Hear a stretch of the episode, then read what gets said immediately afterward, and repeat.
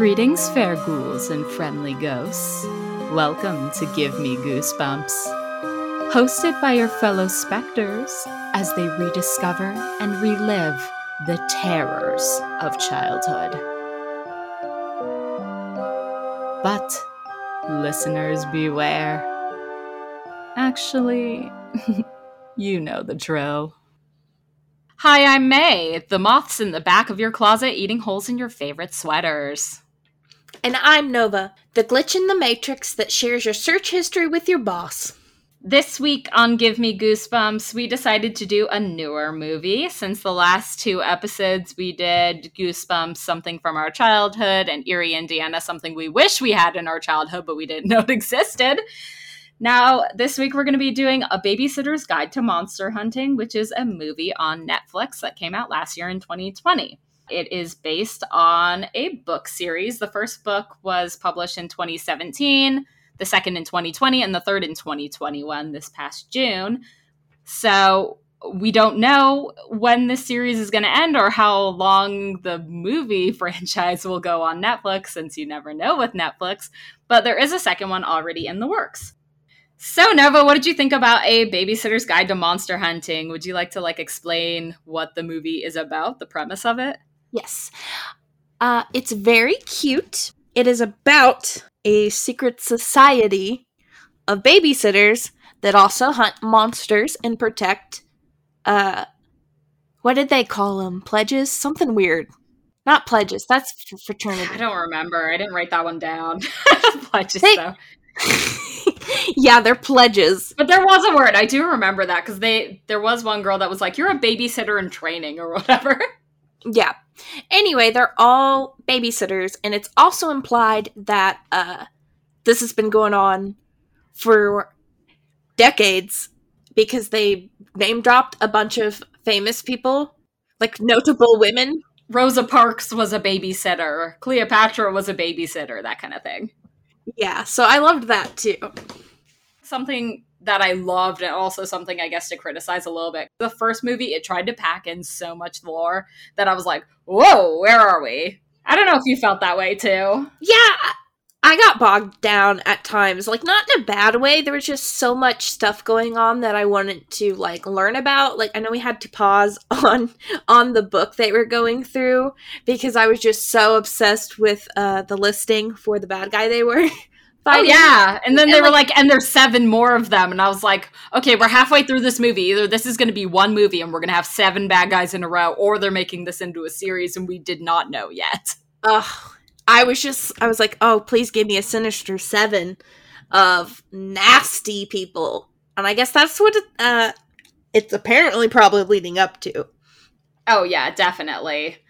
Um, I know that at the very end they do like a little hint of what the next monster is going to be, and that was very exciting. I'm very excited. But uh, it opens with um, our protagonist is um, a younger girl. Her name is Kelly, and it opens with her being attacked by a monster while she's being babysat. And then it goes to present day, and everyone teases Kelly because she s- still believes she was attacked by a monster. And she's so smart that she skipped a grade ahead, and it opens with her in the math class um, doing a very hard equation in her mind. If you've seen Sherlock and you know what the mind palace is, it's exactly that. She like sees the numbers in front of her. That Uh-huh. um, the gif, the gif of uh, what Zach Galifianakis with all the numbers going across his Yes. face. That is literally, but it's in like purple. Like it kind of reminded me of like purple gel pen. oh yeah. purple gel pen equations pop up every time she does something, but it it doesn't feel forced. Actually, like everything she's doing leads into something else. Like it's not just look at all these things this smart girl can do. It's like look at this smart girl. Yeah, she's handy. And then you know like how she's going to fit in with the group dynamic of this organization later because you know, if there's a group of 4 or 5 people, they all have to have their own purpose. Which we'll get into when we meet them. Um, but anyway, so she is not a babysitter, but then her mom puts her up for a babysitter job on Halloween to, I think, suck up to some other teacher, not teacher, another parent in the PTA or something Yeah. like that. uh, a very cold mother. Um, she's literally cosplaying. She's literally dressed up for Halloween as an ice queen. My notes say, "Oh, wow, she's a milf." I love And her. she- and she is. Key smash. I just love that moment at the beginning where it's like the mom calling her the ice queen, and then uh, Kelly, the main girl, our protagonist, showing up and she's dressed up as the ice queen. She was like, "Oh, like literally." And was cute. Um, the ice queen. I did not write her name down. Uh, she does leave um a pretty specific list for Kelly to follow. you know, like you can give him three pieces of candy, but I'm not talking actual candy. It's like apple slices. Um, he has to be asleep by nine if you can get him to fall asleep because he has a history with babysitters and not being able to fall asleep at night. Um, and then the second that the mom is out of the house, you hear him in the background, like scurrying through the fridge or through the cabinets, like shoving chocolate in his face. Yeah. And then um how did the minions get there? She goes to put the kid to sleep, and she's like, "There's no such thing as monsters." And Oh, then yeah, they- that's and right. Then they, and then they steal him. Yeah, he's That's scared. right. He's scared and she betrays Well, I guess she's trying to be a good babysitter. But she's never babysat before, which is also a thing that I don't really get about this whole like babysitter secret society is people are just thrust into it. They don't choose to be part of it. Like how are new babysitters supposed to know what they're up against? Like and to fast forward a little bit, her um her charge, I think they call they Oh, them hell yeah, charges that sounds way better. her, her charge gets kidnapped by these monsters um, who are like these like little colorful demony guys you know with horns and lopsided eyes and sharp teeth Yeah, they're supposed to be super nasty, but they honestly are more appealing to look at than the minions. they're really they're just cartoonish um, the only nasty thing is that they have all these like pouches in their belly Yeah. like kangaroos and they just continuously shove things in there and pull it out and i hated that They like shiny things. um, they love shiny things and they tend to barter but they're not bartering today No. right after the boy gets kidnapped, Kelly runs outside, and suddenly on a moped is a girl with platinum blonde, white hair, and a baby on her back. And she's like, We had a nightmare ping. What's going on? Like, she already knows everything. Her name is Liz. Her name is Liz, and she's very mean to Kelly because Kelly is a new babysitter and doesn't know what she's doing and is like, Why didn't you follow any of the rules? Like, why aren't you taking care of your kid like you're supposed to be? And it's like, that's when I was like, Wait a second, hold on. She, you don't know her because she's never babysat before. How are you going to be like, just be nice? Well, I think it has to do with um, you know, her tragic backstory that we find out with later. It's it's almost as if like because Liz already she gets drug in kind of young. That's right. true too. Yeah. She's got that Mulder backstory where she's got a missing sibling. hmm So I think that's also why she's harsh, but you know, new new girl. Um, but then she, I mean, she does like become integral. She does help her. I mean, this is a kids movie. They all band Yeah. together. They're all friends. They have very tolerable male characters in this. Yeah. that's, a good, that's a nice way of saying it. Uh, uh, sorry, uh, listeners. No offense, but I was so concerned. They had this quirky best friend character, and I was just so concerned it was going to be like Duckie, Pretty, and Pink, and it wasn't. And I was so pleasantly surprised. It was sort of weird because they introduced that kid as like her best friend, and then he just kind of disappears from the movie. Yeah, he calls her one time after that. and It's kind of funny. That was so funny. It was like, uh, why do you even set me up with like an important character if you're not going to utilize them at all? Like, she makes new friends, and it's fucking over for that kid. It's it's true, and honestly, I would say the same. Like I know it, the romantic interest pops up again at the end, but you can almost like secret society slash cult. Really, that that's her new life now. I don't think she's gonna really talk to any of these old people again. You're right. And it's I think that it's so funny that kids shows always have these like romantic interests. Right. Watching it as adult is just so I can't do it. I hate it. But It was just there. It was just there. I I guess we'll see what happens in the next one, but he's just some guy with a middle part. Yeah, he didn't even have consistent characterization because it was like because there wasn't enough time for him. Truly, but The problem like is, one like- scene he was one way for sure, and then the other way was like, okay, can you pick a stereotype? It was weird it though. I mean, well, I don't think that. I think he's just the generic hot boy who's Yeah. like nice. And this is a thing in like a lot of young adult stuff right now. Like uh to all the boys I loved before, Noah Centineo shit. Yeah, Like Noah Centineo plays that boy every time. He's just a bland guy. Everyone thinks he's the hottest boy in school, and he's just like nice. Like he's Yeah, just he's- not a dick. Like that's it. Bars on the ground. that's why I said they were some really tolerable characters in this one. Anyway, this isn't about him. no, this isn't not. about him. The side character, I literally don't think I caught his name at all. The whole Oh movie. no! I uh, in my mind, his name is Kevin, and that. But I have no reason behind that. I just feel like I, I pictured him in my mind, and he looks like a Kevin to me. yeah, you know, I I was really focused on learning how to say the bad guy's name. Oh, true. Because they said it about a, t- a thousand times in the movie, and it took me a thousand and one times to realize how to pronounce it. I was like, this is gibberish. Ugh, I wish I was there. I wish I was there. anyway, uh, it becomes really apparent that there's a bigger bad at play, and it's alluded to pretty early on that it's the same monster that attacked Kelly when she was younger. He's just one of many, and they just call them boogeymen. So there's Yes. apparently seven major boogie boogeymen, boogie people. Boogie people. Are they all boogie people? I think so. They just all have different forms. I don't know because I feel like I was gonna say that the Spider Woman have boogie listed or arachnid or were both words on the page and I'm just like You know, I don't remember, but I do remember when you find out about Grand Guignol, they say he's one of he's like a lesser boogeyman.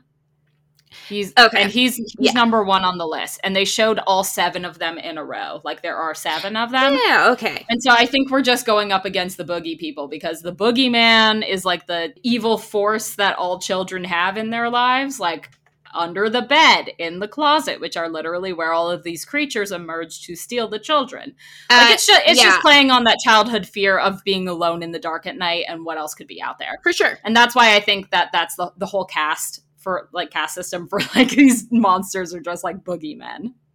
Yeah. It is interesting though because they have a whole book in the movie and then it flips to the boogeymen, which means that boogie people aren't the only monsters. It's just like one section. I feel like this would have been better as a TV show yeah than as a movie franchise because then we could have like spread the lore out we could have done like Mhm. monsters per episode the book series itself on the like harper collins website says goosebumps meets the last kids on earth why would you compare this to goosebumps and then make movies i don't know why netflix chose to do movies i think it's in part that like young adult thing where like Hunger Games, Twilight, like you could do one movie per book. But I just feel like we could have spread this out and done a series instead. Maybe not even a season. Like who fucking cares? We don't have to do like a season per book. I know there's not enough content in one children's book to do a whole season. I just think that like you could do two books in one. yeah like they did with um Lemony Snicket at this most recent time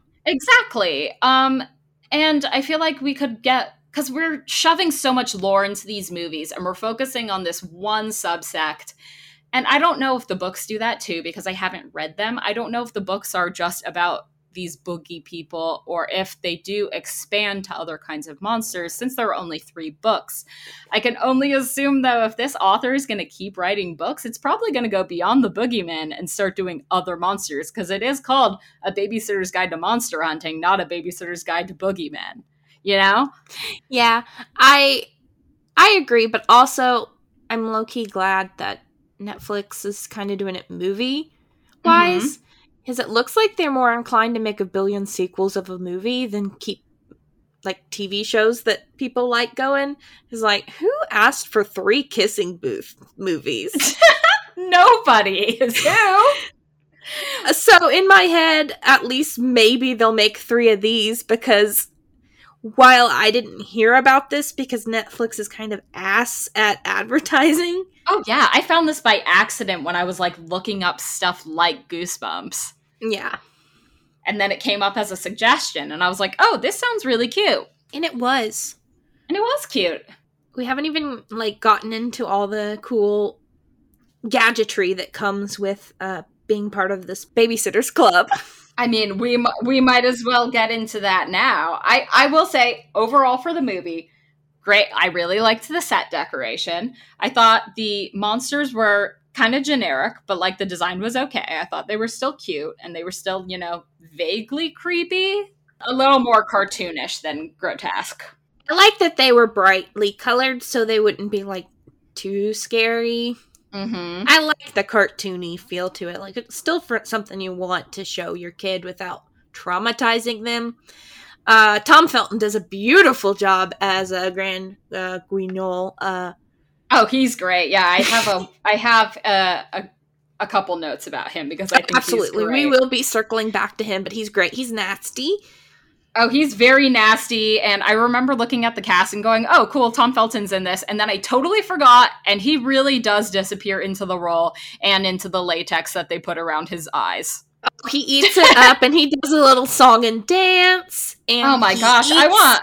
He doesn't eat, eat children's dream. He, dreams. He wants to weaponize the dreams and then unleash an army like, of nightmares. Yeah, un- unleash an army of nightmares. And there's again, there's a lot of lore here.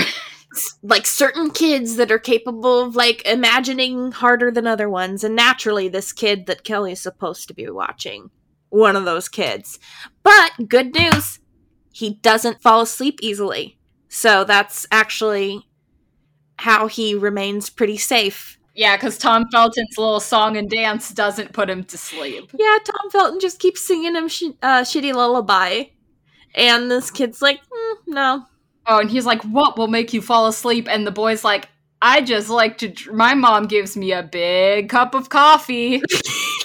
yeah, and, and, then you think for a second, like, "Oh, okay, it's going to do that stereotypical thing where adults are just idiots," and then he's literally like. How stupid do you think I am, kid? And it just cuts to the next scene, and we were like, "Oh, okay, cool, cool, yes." There's also a cat lady monster in here, uh, underutilized Oh my god, I know. And I think they, they insinuated that it was um, Kelly's babysitter who protected her as a child, but uh, didn't I mean, it's not like she didn't survive the attack from the Grand Guignol or whatever, but it's it's like insinuated that he like corrupted her somehow and now she's this cat lady. Yeah, and like you have to really be paying attention to catch that because May absolutely told me about it when it was over. I missed that. There's just so much going on. I mean, that's my big complaint is like there's just too much happening. It's all super cute and I'm really into it, like the gadgetry of it all and like the lore to the actual like rules for babysitting. Like they have uh, there's a point where um one of them puts a baby powder circle around their uh, baby to protect them from the monsters, and I was oh, like, like "Oh my god, yeah. circle!" Yeah, salt circle. and it was just a, cute things like that, and it was things that babysitters already had on them. So, like, one of them uses a ViewMaster to scan something. I believe that uh, uh they had the they teddy bear, the teddy bears that were like smoke bombs. Yeah, you I feel like the ear off. Mm-hmm. I feel like somebody like used a baby bottle at some point or something. Yeah, there was the part where they use a string of lights. It's like one of those light ropes, basically, to like ward off the monsters because they're afraid of the light. Yeah. It, it's what kills them. There were just a couple of moments that I just thought were like so much, they're so I don't even know how to. It's just campy. Like they did that whole thing where like Liz was fighting one of the monsters, but like around the corner, so she's just a shadow on the wall. And um, the main girl Kelly is like on the phone with the mom of the child, like, "Oh no, that's there, we're just watching a scary movie." Like it hits all the tropes, like it checks all the boxes for like silly things. The cat lady, I like her. There were some really great sets too. The ball pit set what was like an indoor little amusement park for kids. I really liked the cat lady's like lounge. Uh, very like art. I don't even know if it was Art Deco or if I'm just saying that because I'm imagining in my mind it was Art Deco, but it was like a like an old timey lounge, you know? Yeah, there was just so much going on that you couldn't even catch the details for what was going on. You'd get distracted by something. Like I had to look up if kids used Viewmasters now. It's Oh, VR yeah. related. It's VR related. And the one that she used in the movie looked like one from the 70s. So I believe that they passed the tech down, but like they didn't tell me that. That was Nova going online and doing research. hmm Um, I, I do think it's funny because for all the the like really fun sets and stuff to contrast it, they did that uh, entire scene where uh, the boy was doing the the one token boy in the organization for babysitters was doing his research on stuff, and he was calling other countries to get ingredients, and the inter- it was just the international green screen compilation It was so funny. of kids dressed up from other cultures. It was really cheesy, but it wasn't mean hearted. It was actually very sweet to see like this connection like of all cultures, all speaking their own languages. Like they weren't all just speaking English. And I think that's something to be proud of for this Yeah, movie. I like how uh, multicultural and like international this whole organization is in the grand scheme of things. I'm obsessed with it. It makes me kind of be like, can this next one be set in England or something? Like, I know we're going to follow the same kids. I'd like to follow the same kids, but there's opportunities. But yeah, there's opportunities to like bring in other agents. Can you study abroad through the babysitting club? But alas, they didn't tell me how this works. They just gave me this, and then they just kept giving me things. But they never really, like. I'm sure a kid was fine with it, and it's just me being an adult overthinking things, but there was just so much to chew on. I, I just couldn't swallow anything. Yeah, it was a Look at that. lot. And I think that I think that that's why the movie does not have like good reviews. And I think that part of that is just like adult film reviewers are going to be a lot harder because they're adults and they can see the issues versus kids don't. Um, but I was reading a review that gave it one star. There's a cheesy, detached quality to the visual effects, part of the overall low budget look of the film. The chintziness calls to mind the Spy Kids movies, which Robert Rodriguez famously made for a song while wearing multiple hats throughout production. Okay, so first of all, you're are- are you praising Robert Rodriguez for making an incredible film for children and then for the same reason saying this one sucks? What's that all about?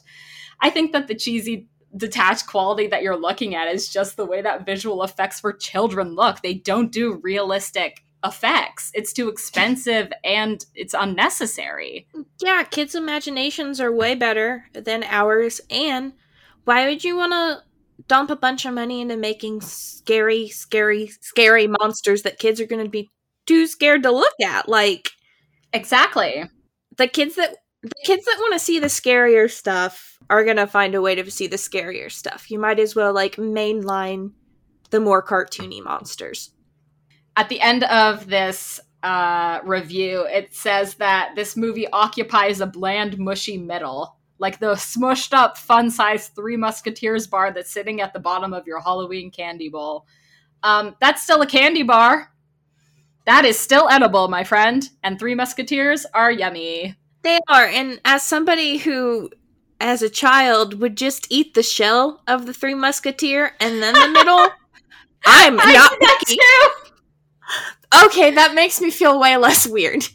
I love that. I mean, I wouldn't do the whole thing, but you know, section at a time. yes, of course, because if you did the whole thing, then you'd get sticky and you'd get your germs on it, and that was too much stress for me. But as someone who ate their Three Musketeers that way, I'm obviously not going to turn my nose up at one that's smushed. Exactly. It was still sweet. Just because there was so much lore doesn't mean there wasn't something that they could maybe hone in on hmm for the next one. Oh, I also want to say, like, I like the way that they um they solve problems too in this movie, uh, like using the laser on the chandelier to distract all the cats. Yeah. Incredible. Um, the way that they use that little light rope to like, uh, I don't actually know who that is. They caught a like a shadow creature. Is that one of the boogeymen or not? I don't know. I, I only know Gran Grignol. Yeah, because they caught that um like spider kind of thing, which I think is going to be the Spider Woman that comes up in the next one. So she's going to be free and then she's going to be pissed and attack them, something like that. But they used a light rope to like pull her into a box and then just she was just a little guy. and I really liked that. She's just a little guy. And then at the very end of the movie, they just tack on a little bit about how she's like reading reading up on the all of the guys and she's having a great time and then she FaceTimes with the boy of her dreams, cool boy Kevin. And he asks her out and then she goes, "Nah, I'm too busy." and hangs up and goes back to reading her book, Girl Power. Oh, yeah, you love to see it. But I also was I did write a note that was like, wow, that's like so Gen Z to just FaceTime instead of text someone. He could have just texted her. FaceTime, that's a whole thing. That's so stressful to me. That someone could just FaceTime you at any moment? No. I'm sweating. I think that it's more visual visually like clear for kids if you do it that way. Oh yeah, maybe right. I, maybe it seems less cheesy to kids now that somebody calls someone for something that short, as opposed to like how they would normally show it, where you where they're texting each other out loud.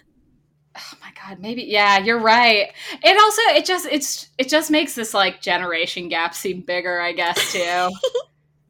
just that makes sense too. It's like, oh, kids do be on their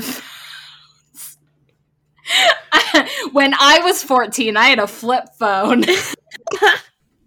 I had an Inuyasha background on my flip phone and phone char- charms on my flip phone. You know what, though? This movie, at no point did they use their phone to solve a problem. This no, was no. this was fucking old, old school. Like goosebumps. Like you didn't have a phone to call an adult, so you had to figure it out.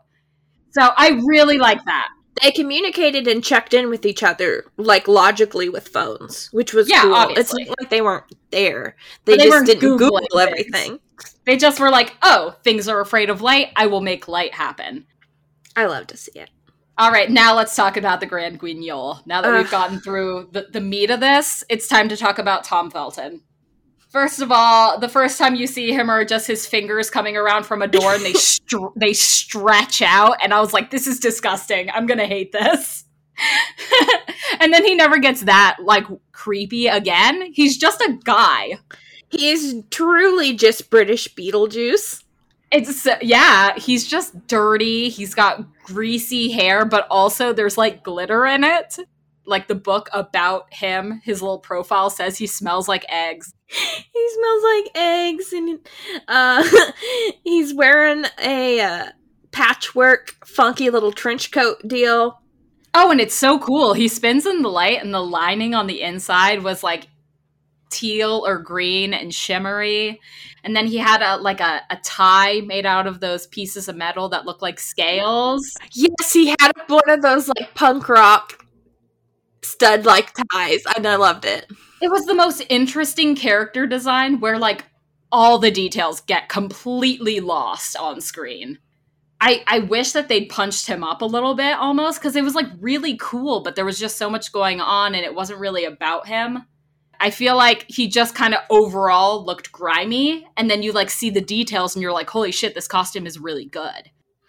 I, I think it's just because he wasn't in it enough for you to take in the details sometimes, you know? It's true. He was the main villain, but he wasn't really in it enough because they had to cram so much other information. Mm-hmm.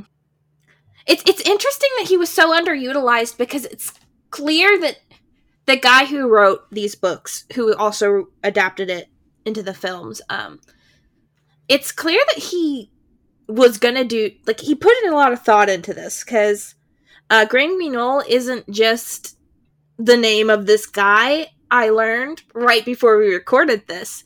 It's also just it's it's the name of a French theater, and then it's been adapted as like a term for uh, naturalistic, uh, over the top, melodramatic horror shows, uh, be mm-hmm. it on stage to movies to, um, you know, now with examples like whatever happened to baby jane was something that i saw pop up and most recently hannibal so it's really interesting that this guy did like all this had this little nod to this, and then he didn't really do a lot with the character. I feel like sometimes maybe the the writer of the book is the worst person to do a screenplay yeah. because they need someone to trim the fat and they will not do that of their own work. So that's why we get movies that are just packed, packed with lore, packed with information and stuff that you can't quite all put the pieces together because they don't want to get rid of any of it. It's all important to the story, but they don't know how to pace it out. A book takes as long or as little time as you need to read it. But a movie, you literally only have an hour and a half, two hours. Overall, though, I I thought it was a cute movie. I liked it.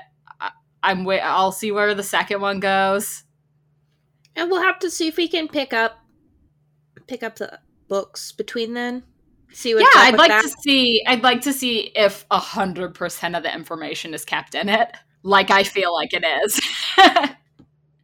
What if we get this book and it's even more complex? Oh my? God. This would have been something I would have geeked out over as a kid. So hardcore. Oh yeah, we talked about that like halfway through the movie, where we're like, you know what? If this had been made when we were kids, we would have loved this. I think I would have even been digging it in middle school. I wouldn't have admitted it as easily because I was just one of those middle schoolers, but Yeah. I remember liking the um one R.L. Stine haunting hour like TV movie that came out where and it this gave me those vibes, but I don't remember what that movie was called. I want to say it was mostly ghostly, but I just don't know. Emily uh, Osment was in it though. Oh yeah, that's mostly ghostly. All right. There we have it, folks. There we have it. I never saw that one, but I did see pictures of her holding the book for the cover and like the clip-in hair extensions Mhm. for her like colored like two pieces of pink or whatever. Well, great news. we will be watching it for the podcast then. Absolutely. I'm very excited. We got to cover all of the Stines.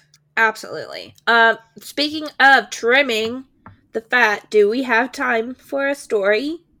I think so because last week we forgot one and you know, if you don't want to hear it, we'll put it after the uh the the plugs.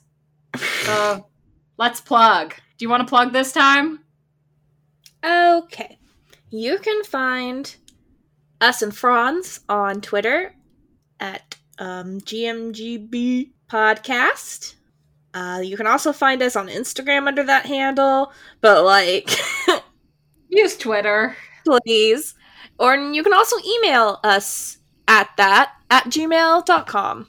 Franz gets back to you as quickly as his porcelain fists can go.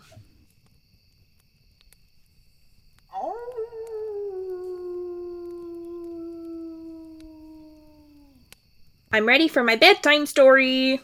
This week's campfire story is called The Golden Arm. It is a tale from England, the British Isles, and I'm reading it out of the book Even More Short and Shivery, which is the uh, like a haunted story compilation that I've had since I was a kid. There was once a handsome but miserly man who traveled far and wide in search of a wife.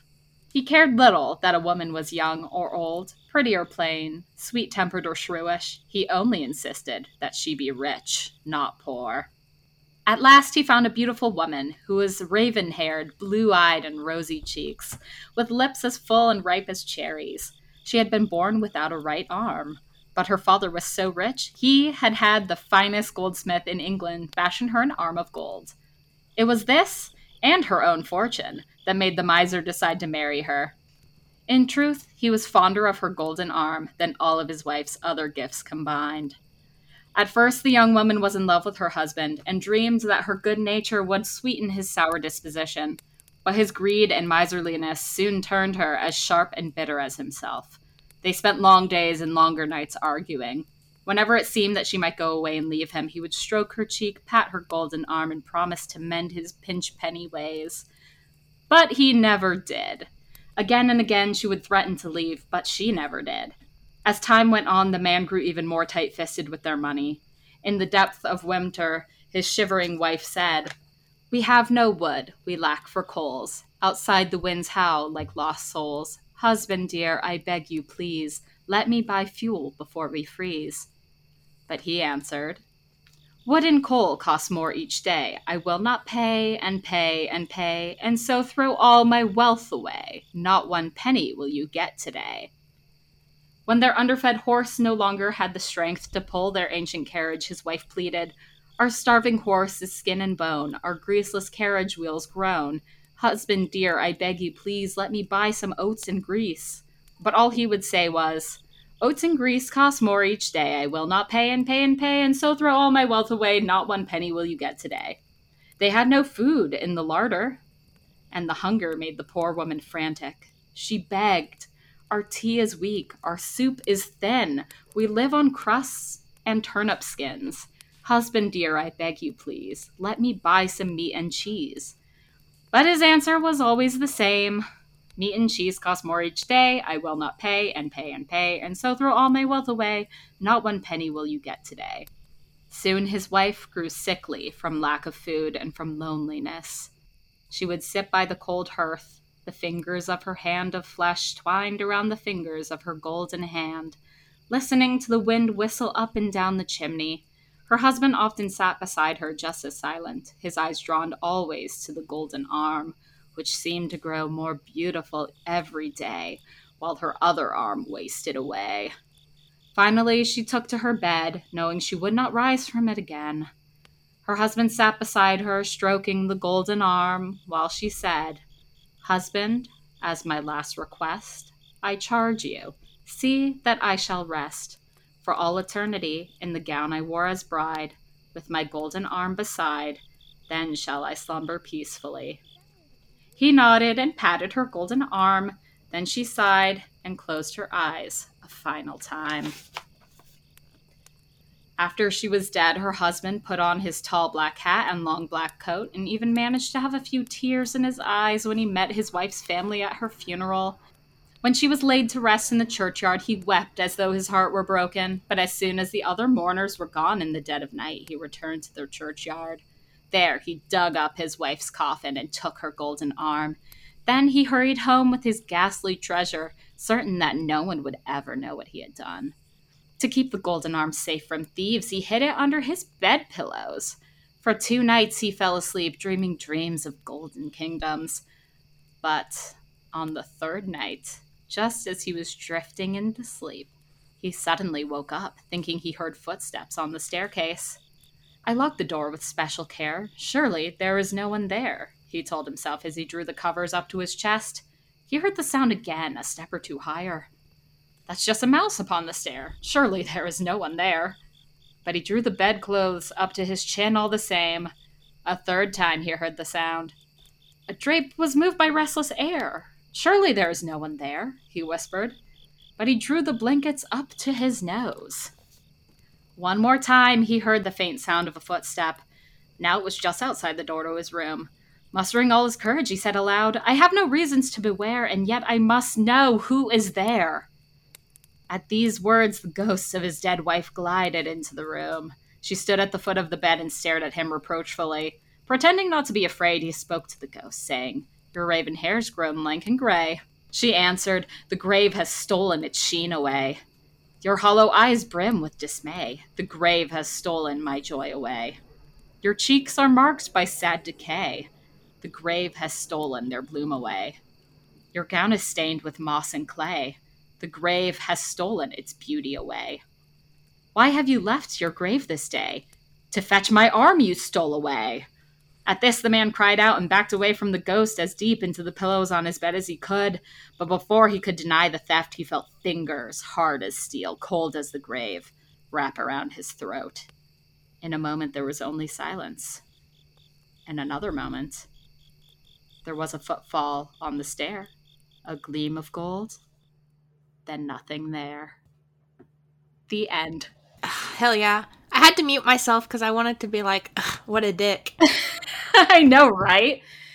When I first went back and looked through the book, it reminded me of that that Quibi short of the girl, the woman with the golden arm, and then Nova told yeah. me that it was about how she was obsessed with her arm that was making her sick, and I was like, wow, truly, this yeah. had to have been the same story but you know how like myths and legends and stories get twisted over time and changed and yeah that one was a just a different perspective. That one made the the like husband look like a good guy. I hate that. This one was like, this guy fucking sucks. Yeah, I was gonna say, uh, talk about an example of a non-tolerable male character, huh? Absolutely. Well, if you are still listening, thank you so much. We hope you enjoyed the story. Stay strange. And we'll see you on the other side.